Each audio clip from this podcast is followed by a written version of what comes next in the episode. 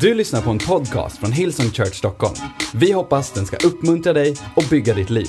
För att få mer information om Hillsong och allt som händer i kyrkan, gå in på double-u double-u double-u dot hillsong dot se.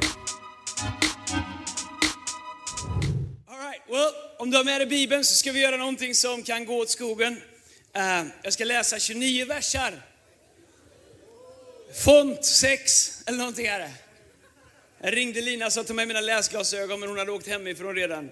Men det gör inget, jag kan hela Bibeln utan till, men som stöd så... Eftersom jag har en liten ny översättning som jag inte hunnit memorera än. Jag bara satt nittonhundrasjutton, åttioett, två, Bibel tvåtusen hoppade över. Den hade lite skavanker, men femton och folkbibeln. Och... Om du är ny här och tror att han är grym, jag, jag skojar, jag, det... Jag kan Johannes tre och sexton. Och sen kan jag Saltaren hundranitton hundra fem också. Det är de då fick jag lära mig när jag var liten. Det är de enda jag kan utan till. Men här i alla fall, låt oss gå rätt in i texten. Och sen ska jag predika en stund. Och sen så tror jag att Gud vill göra någonting i de sista minuterna av det här mötet. Jag har en stor förväntan på att Gud faktiskt ska göra någonting. Här är grejen med, med varför vi predikar. Vi tror att varje gång vi öppnar ordet, okej? Okay? Ordet, äh, säger Bibeln i Johannes kapitel ett, vers... Äh, tolv eller fjorton, så står det: ordet blev kött och bodde mitt ibland oss. Ordet betyder, ordet är Jesus. Okej? Okay? Och det betyder att när Jesus kom ner hit så var han ordet, ordet blev kött.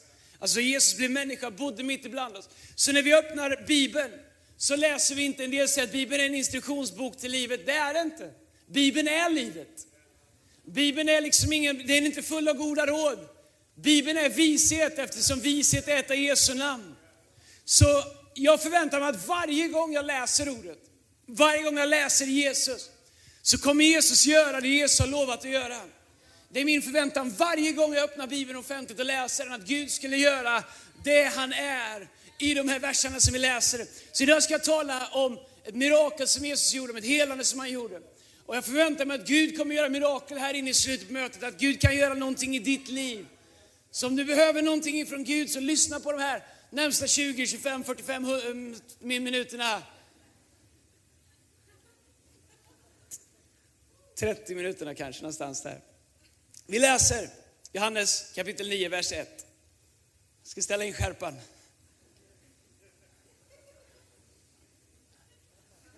När Jesus gick vidare fick han se en man som hade varit blind sedan födseln.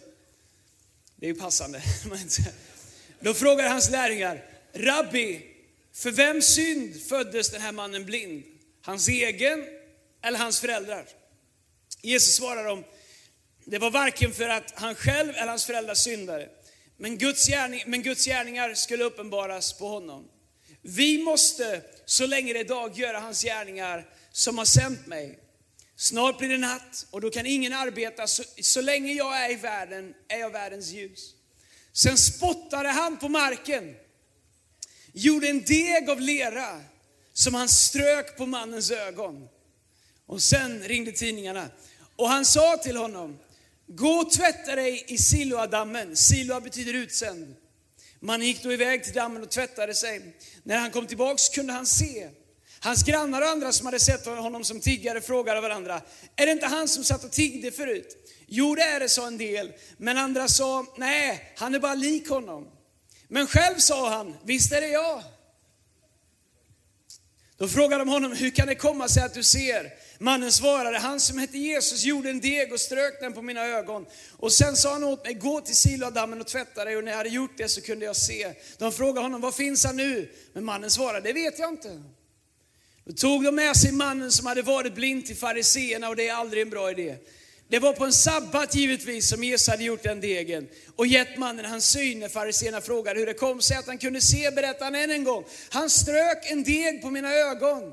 Och när jag hade tvättat mig kunde jag se. En del av fariseerna sa då: den mannen kan inte vara sänd av Gud, eftersom han inte håller sabbaten. Stackars Jesus, han helade en blind man på fel dag.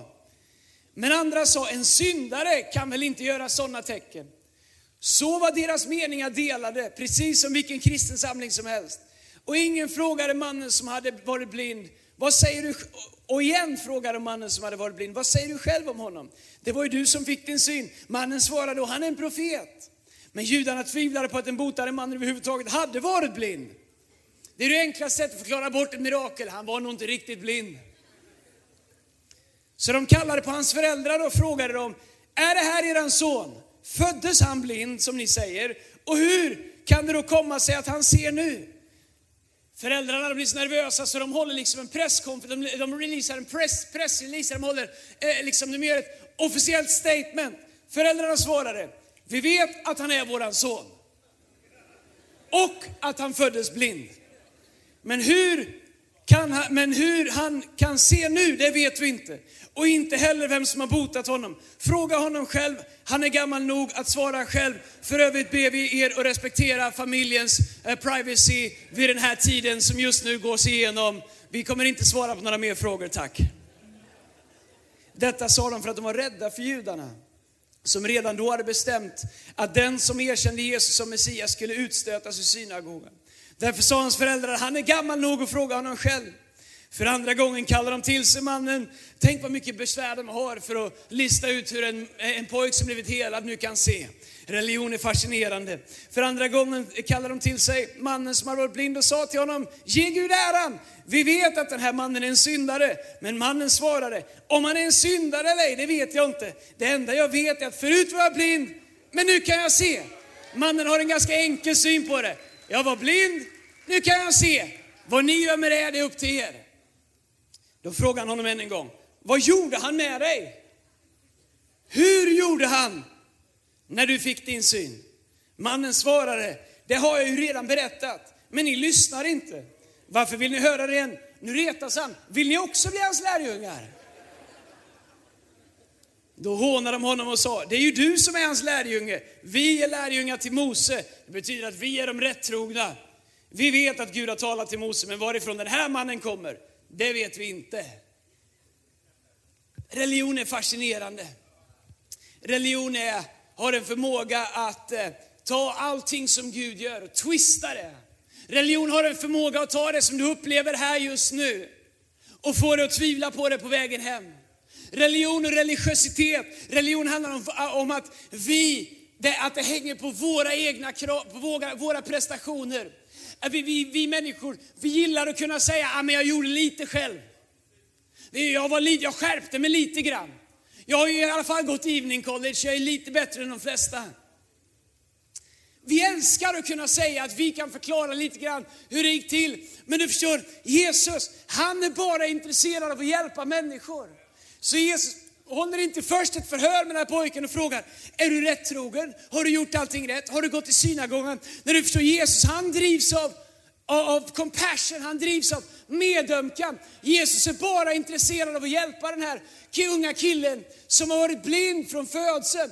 Den unga killen är bara intresserad av att se. Så han och Jesus har ett superenkelt förhållande.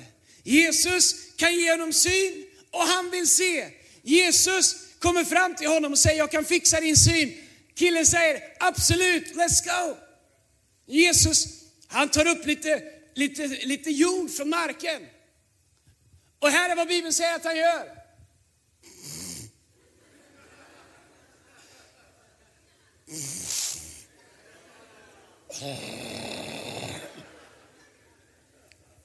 Vänta lite, du är blind på båda ögonen.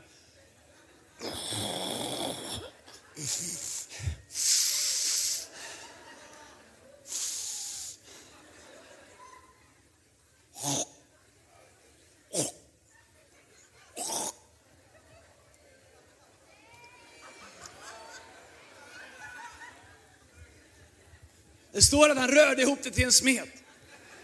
Petrus, jag behöver mer, kom här. Han är jätteblind. När jag spelade hockey, det var länge sedan, då hade vi galler. Då när man skulle snyta sig fick man stoppa in ett finger genom gallret och försöka träffa en liten ruta med andra näsborren. Det gick aldrig. Det slutade alltid på samma sätt. Men här är Jesus i alla fall tillbaka till. Här är Jesus. Han lägger det här på mannen. Varför gjorde Jesus det? Because he can. Om man kan bota blinda människor genom att göra geggamoja. Det ligger i människans natur från födseln att älska geggamoja. barn älskar det. Vi växer ifrån det för vi blir så välpolerade med Jesus. Han, han säger om ni inte ni blir som ett barn så kan ni inte komma till mig. Så det är självklart han gillar geggamoja. Så because he can så tar han geggamoja. Så lägger han det på mannens ögon och säger han gå och tvätta dig i Siloadammen. Det betyder utsänd. Han har en plan därför att den här mannen blir, killen blir senare utsänd för att avslöja religionens falskhet och religionens trångsynthet. Och hur religion håller människor borta. När mannen ser så blir de religiösa förtvivlade. Därför att här gör Jesus någonting som inte alls passar in i deras ramar. Jesus, han tar ordinär lera. Och han gör något extraordinärt med det. Han gör så att han får sin syn tillbaks. Och jag älskar det med Jesus. Han tar det ordinära. Och han gör det extraordinära. Vanlig geggamoja, vanlig, vanlig jord och spott som alla människor har. Men fariséerna, de blir så upprörda för att det passar inte in i deras parametrar. De berömmer sig av hur rättrogna de är. Hur bra de följer Mose lag. De har bara missat det där med stolthet och högmod. I övrigt så höll de alltihop. Så Jesus gör någonting som går ut av, så som vi så lätt kan känna. Har, har du varit nära en nyfrälst någon gång? Som du vet så här, de är underbara. Jag älskar att vara med nyfrälsta människor. De har inga filter. Alltså det var underbart. Jag kom och gick på vägen och det var rött. Och då bara tänkte jag på Jesus så blir det grönt. Alltså han är med mig överallt. Men då, det där kan vi ju hjälpa dem med. Vi som har troende står och säger nej, nej, nej, nu får du lugna ner dig. Det där var inte Jesus. Du kom bara i du liksom råkade bara komma exakt när det slår över. Gå inte runt och tro att Jesus är med dig hela dagen. Om man ser det, nej. Okej. Okay. Här har de varit glada en hel dag för att det blir grön gubbe. Den som jag var övervakare åt en gång. Alltså, alltså det var helt fantastiskt. Jag, jag, polisen hade blåljus och jag tänkte, jag kan inte bli stannad. Så jag gasade därifrån och sa, Gud nu måste du vara med mig. Och jag skakade av dem. Han var så glad. Jag, jag hade inte hjärta att säga till dem att... att jag vet inte om Gud var med eller inte. När jag växte upp så sa tanterna i den kyrkan eh, som jag var hälsa på. Jag var inte med, jag gick inte till kyrkan, men jag brukar åka dit efter ungdomssamlingar. Jag ska komma tillbaka och sprika, jag lovar. Jag brukar åka dit efter ungdomsmöten och frågan det var några som ville åka med och ströga. Och då sa de, Andreas, tänk på att änglarna kliver av i nittio. Men då sa jag, det är lugnt, de kliver in i hundrafyrtio för att slå nåden in igen. Så då kommer de tillbaka så det gäller bara att skynda sig. Det är ju ingen bra teologi. Men i alla fall, fariséerna. De får sådana problem att Jesus helar den här mannen. För det är inte bara det att han gör det på ett sätt som de aldrig har sett innan. Han helar dem på en sabbat. Sabbaten är vilodag. När sabbaten får man inte göra någonting. Det är bättre att vara blind och helga de religiösa rutinerna. Än vad det är att bli helad och bryta. Det som hela sabbaten faktiskt handlar om. Att fokusera på Gud. Religion har ett konstigt sätt att få oss att fokusera på det som inte betyder någonting. Och får oss att vända ryggen. Får oss att förneka vår enkla tro. Det här som Gud talar om, barnaskapets ande. Det finns en anledning att han säger att vi har fått barnaskapets ande som ropar Abba, Fader. Barnaskapets ande, den är ju väldigt enkel. En naiv, enkel tro, barnslig tro på Gud är bättre än en religiös, komplicerad tro. Där vi litar på vårt eget förnuft och vår egen duktighet. Människor säger att Gud inte kan göra mirakler om vi inte kan sätta det i våran lilla box.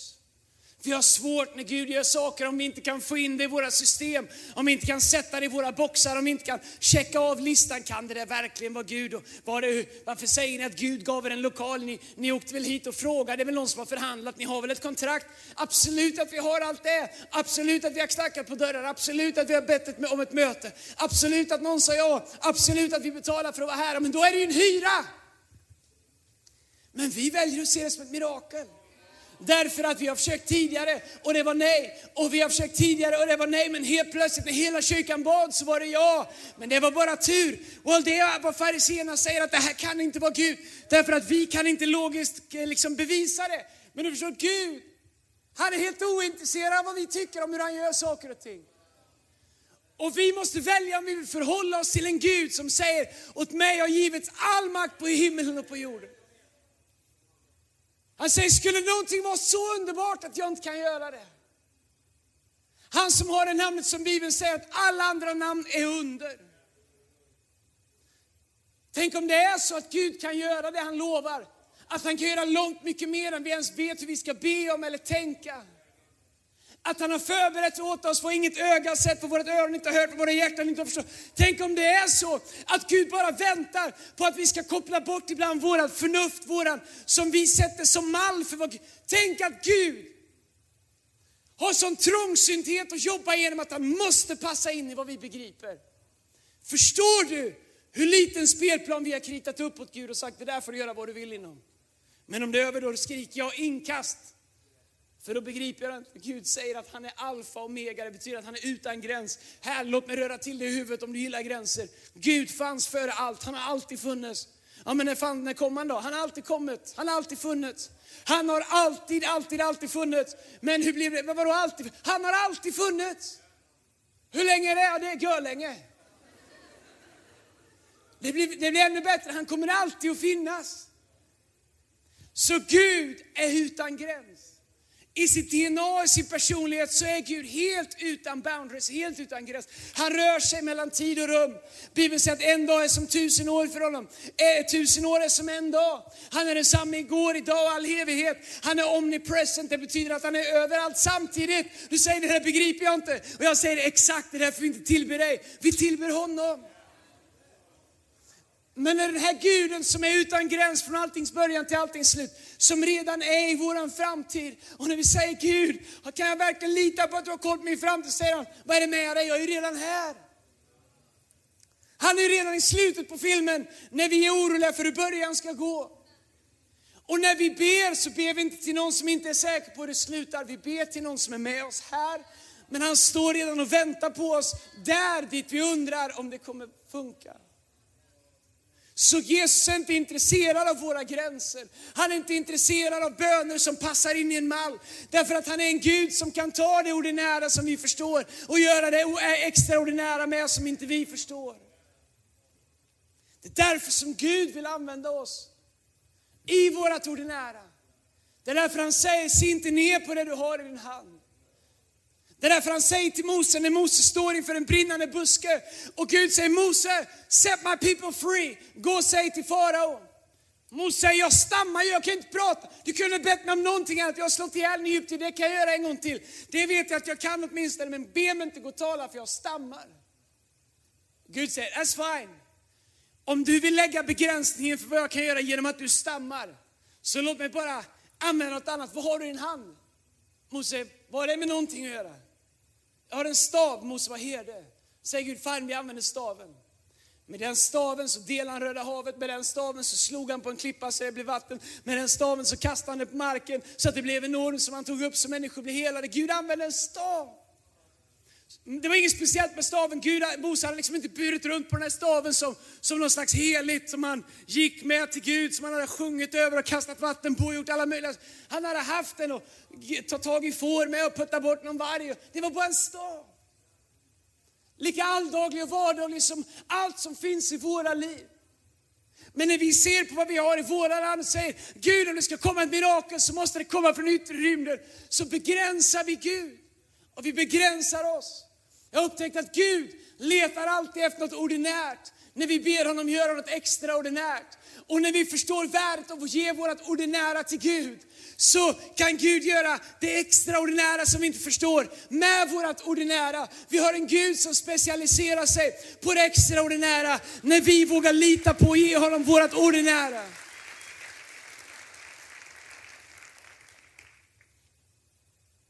Så hans ögon öppnas.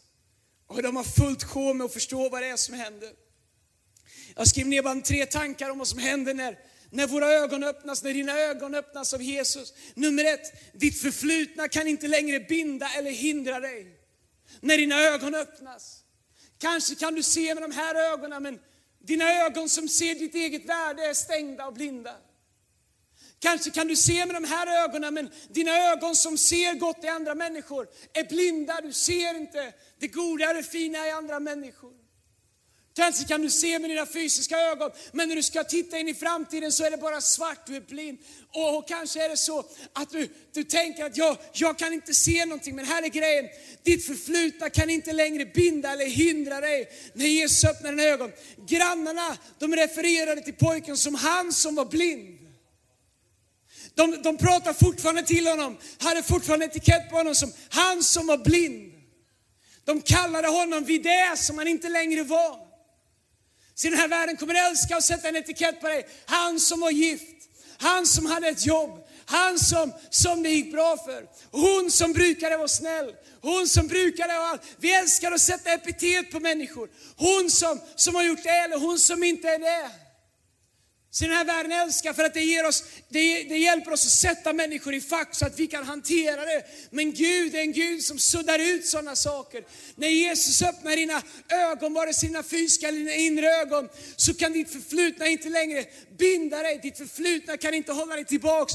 Även om andra människor försöker göra det, så kan inte de göra det. När Gud öppnar dina ögon, utan du är fri och börjar leva det nya livet oavsett vad, vad blindhet representerar i ditt liv. Kanske är det inte dina ögon, kanske är det något annat, men det är samma princip. När Gud sätter dig fri så kan inte ditt gamla liv längre definiera dig, även om människor försöker göra det, därför att Gud gör någonting nytt i dig.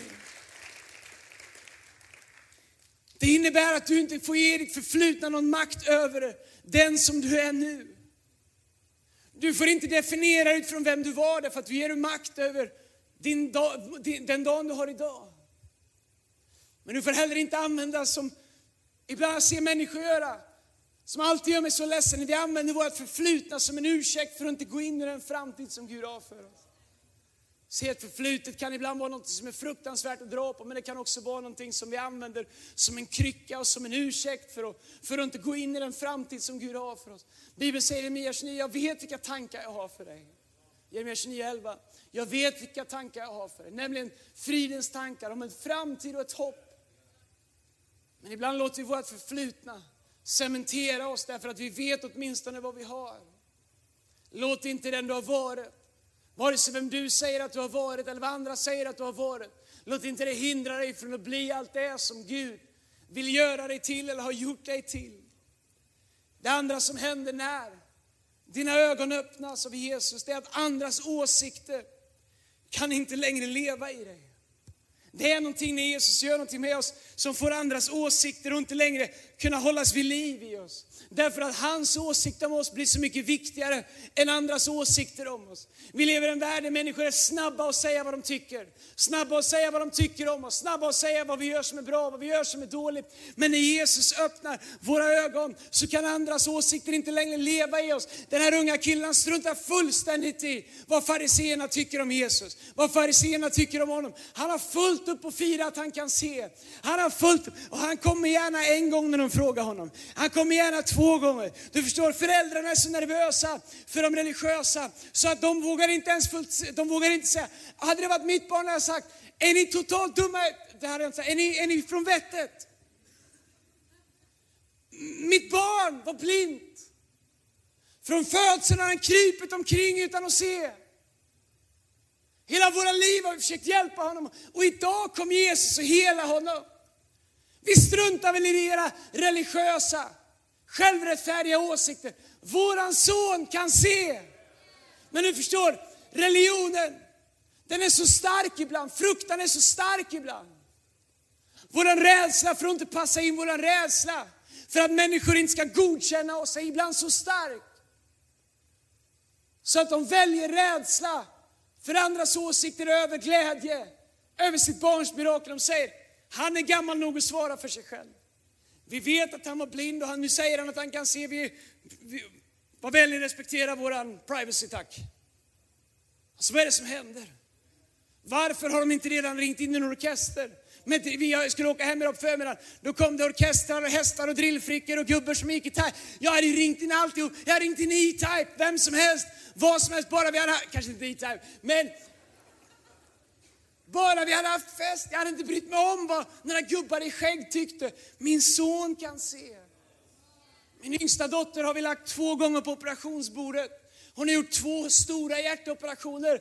Om, om vi har bett att hon ska bli helad. Gud har gjort mirakel genom läkares skickliga händer. Men vi ber fortfarande om ett fullständigt mirakel. Och när det sker, vilket det kommer att göra i Jesu namn, så får ni säga vad ni vill. I don't care. Talk to the hand. Skriv på min Facebook. I don't care. Om när hon blir helad i Jesu namn så kommer jag att fira som att det inte fanns någon morgondag. Jag struntar i om det är fel dag. Jag struntar i vem som bad för henne. Jag struntar i din teologi. Jag struntar i din självrättfärdighet. Jag struntar i din kristna fisförnämhet. När hon blir frisk, då är det party hemma hos mig. I Båstadnäs. Men tänk om det är någon som ber som inte lever rent. Well, du förstår. I don't give a peep. Så länge hon blir helad. Om den här mannen är en syndare eller ej, det vet jag inte, så pojken. Allt jag vet är, jag var blind. Men nu kan jag se. Andras åsikter kunde inte leva honom, de fick inte fäste i honom. Hur de än försökte så kom de inte åt hans hjärta. Du förstår, åsikter, de förändrar ingenting. Åsikter bygger ingenting. Åsikter skapar ingenting. Åsikter dissekerar, skapar, skapar förvirring. Jag pratar inte om människor som ger goda råd, visa råd. Jag pratar om människor som bara är snabba och säger om du vill veta vad jag tycker. Well, jag, anser att, jag antar att jag inte har något val för det här. Here comes. Har ni sådana? Andreas som vill veta vad jag tycker. Sen får man aldrig säga om man vill det eller inte, för det bara kommer direkt. Jag tänkte om att jag ska vara, jag ska vara redo, jag ska vara så här supersnabb när de säger Andreas om du vill veta. Du ska vara redo och säga nej, men jag hinner aldrig. För de pausar aldrig. Vill du veta vad jag tycker så tycker jag. Det var ju där jag skulle säga nej. Men förstår, åsikter gjorde inte pojken frisk. Det står människor och träter och bollar åsikter fram och tillbaka. Så han bara, vad håller ni på med? I don't know. Jag vet inte, jag har aldrig sett den innan. Profet, pajas, I don't know. Jag vet bara, jag var blind. Men jag ser, ni får lösa det själva. Jag älskar den enkelheten med Jesus. I don't know varför han valde mig. Jag vet inte hur han kunde förlåta mig. Jag vet inte hur han kunde hitta mig när jag var så förlorad. När jag var så förtvivlad. I don't know. Jag vet bara, jag brukade vara blind. Men nu kan jag se. Amazing grace. Amazing grace. How sweet the sound. That changed a soul like me. I once was blind, but now I see. La, la, la, la, la. Jag är hopplös på texten. Men när Gud öppnar dina ögon, när Jesus öppnar dina ögon, så kan andras åsikter inte definiera längre. Låt inte mångas åsikter definiera ditt liv när Guds åsikt är den enda som räknas och som kan bygga och forma dig. Han älskar dig, hans åsikt är att han älskar dig. Han är för dig, han är på din sida. Bibeln säger att han lämnar dig aldrig, han ger aldrig upp på dig. Bibeln säger att även när vi är trolösa så fortsätter han att vara trofast. Jag vill säga till dig, du som är här idag. Jag är inte riktigt färdig än, men jag vill säga till dig, du som är här idag, som känner att du är långt borta ifrån Gud. Gud är inte långt borta ifrån dig. Jag vet hur du känner. Men oavsett om du känner att du är långt borta ifrån Gud, så är Gud inte långt borta ifrån dig. Och faktum är att din åsikt om vart Gud är, är helt irrelevant. Guds åsikt om vart du är, är den enda som betyder någonting. Han säger att han lämnar nittionio funna människor för att inte tappa bort dig. För att inte tappa blicken på dig. För att inte tappa dig i sitt synfält. Du kanske säger, Andreas, du vet inte vart jag har varit. Nej, men jag vet att Jesus var beredd, säger Bibeln, att gå hela vägen ner i helvetet. När han hängde på korset, när han hade dött, så säger Bibeln att han gick hela vägen ner i dödsriket. Hela vägen ner i, i helvetet, och han tog himmelrikets nycklar. Så det finns ingenstans du har varit där han inte har varit tidigare. Jesus, han gick där det var som mörkast, där synden var som starkast, där demonerna bodde, där mörkret rådde. Dit gick han rakt in för att ta tillbaks makten, ta tillbaks möjligheten och rätten, och förlåta och upprätta och i nytt liv. Så oavsett vart du har varit, vilken säng, vilken klubb, vilken situation, vilka omständigheter, vilket sällskap, det spelar ingen roll. Han har sett värre, han har varit där. Därför så är han där du är idag. Och du är inte här av en slump, du är här därför att Gud älskar dig. Och hans åsikt om det är att du är värdefull. Att du är värd att finna, att du är värd att inte släppa taget om. Och även om du tycker att du inte har något värde, så är din åsikt om ditt värde oväsentligt, för hans värde om dig säger att du är ovärderlig. Så värdefull att det enda som kan mätas med dig var Guds egen son. Han sände sin son för att byta plats med dig. Det enda som kunde balansera ditt värde var en fullkomlig Messias som kom ifrån himlen. Så värdefull är du. När Jesus öppnar våra ögon så är andras åsikter om oss oväsentliga. Det tredje och det sista Medan lovsångsteamet kan börja smyga upp här. Vi har inte riktigt lärt oss hur allt det här går till än, men det är så mycket gångar och katakomber. Man kan gå vilse om man hamnar här någonstans.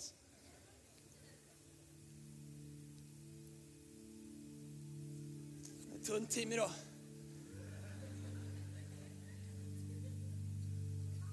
De vi trummor i alla fall och elbas. Och en gitarr till. Alla vet att keyboard är bara det är playback i alla fall. Vi hade keyboard också.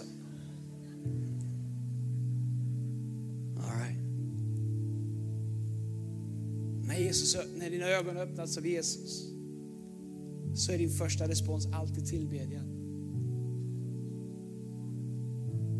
Varje gång de frågar mannen eller pojken vem det var som hade helat honom, så sa han, Jesus gjorde det. Jesus gjorde det. Så det första han gjorde var att peka på Jesus. Det är någonting när Jesus öppnar våra ögon, våra inre ögon, vilka ögon den är när Jesus gör ett mirakel. När han gör det så kommer vår respons alltid vara tillbedjan. Jesus gjorde det. Jesus gjorde det. Men är du säker på att, att det var han? Är du säker på att det var han? Han som står där, han med skägg, han i den där vita manteln. Är du säker på att det var han? Det var han. Jesus gjorde det. Men, men de säger att han är Messias. Vem säger du att han är? Jag är inte säker, men han gjorde det. Det var han som gjorde det. Så tillbedjan är den enda rimliga responsen. Den tredje gången de frågar så säger han, varför fortsätter ni att fråga? Vill ni också följa Jesus? Han fortsätter att lyfta upp Jesus. Han har bara sett några minuter. Han har bara sett en liten stund. Men han pekar redan människor mot Jesus. Se, här är grejen med lovsång. Om jag bara får säga någonting innan vi sjunger. Här är grejen med lovsång. Lovsång handlar inte så mycket om att skapa en stämning. Lovsång handlar inte om att det är gemytligt. Lovsång handlar om att vi lyfter våran blick från våra omständigheter, från våran blindhet, från där vi är halta i livet, från våra bakgrunder, från var vi kommer ifrån. Lovsång handlar, anledningen att vi har ett team här är att hjälpa dig att lyfta upp din blick och sätta den på Jesus, så att du kan säga, hej, Jesus gjorde det. Och när alla andra försöker säga olika saker till dig, och när din egen röst försöker prata till dig, så kan du säga, Jesus gjorde det. Och när din inre röst säger, hej, du är inte värd att sjunga, så kan du säga, Jesus gjorde det. Och när människor säger, du är inte värd att kallas Kristus, så kan du säga, I know, men Jesus gjorde det. Det var han som gjorde det. Det är den rimliga responsen när Jesus öppnar dina ögon, när Jesus lossar dina bojor, när han svarar på din bön, när han är trofast fast vi är trolösa, när han är kvar hos oss fast vi går undan, när han svarar oss på böner som vi inte ens har bett om, när vi tvivlar så står han fast. Vår enda respons är att säga, Jesus gjorde det. Det var han som gjorde det. Det var han som, som löste mig. Det var han som gjorde allt det här. Han kallade honom Jesus. Och han tillbad honom. Kom on, ska vi stå upp? Jag har en utmaning till vår kyrka. Innan vi sjunger. När jag har studerat kapitel nio i Johannes. När jag har läst om den här pojken. Så landar jag i en enda sak. Jag tänker aldrig låta omgivningen eller kulturen definiera volymen på min lovsång. Jag tänker aldrig rummet jag är i tala om för mig hur jag ska lovsjunga.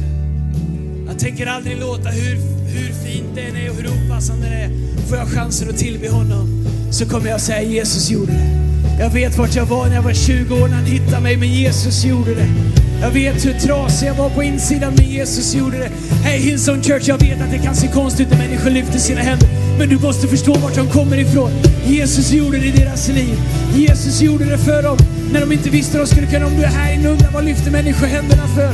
Well, idag så gick människor ifrån Björns Tjegård till Tele två Arena för att Hammarby har sin första match. Människor går med lyfta händer för en boll som ska in i ett mål.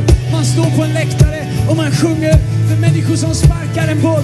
Kom inte och säg till mig att det måste vara lite kulturellt anpassat när vi samlas här för att säga, Jesus gjorde det.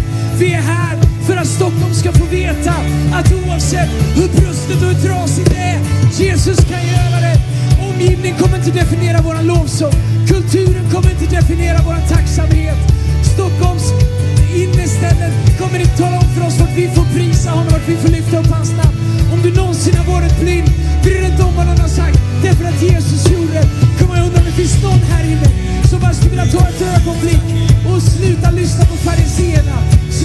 lyssna på dem som säger att du måste göra på ett speciellt sätt. Och bli som pojken som säger, jag vet inte exakt hur det funkar. Jag vet bara att jag var blind, men nu kan jag se på en samma språk. Står här in, med undvisa hands with my hand.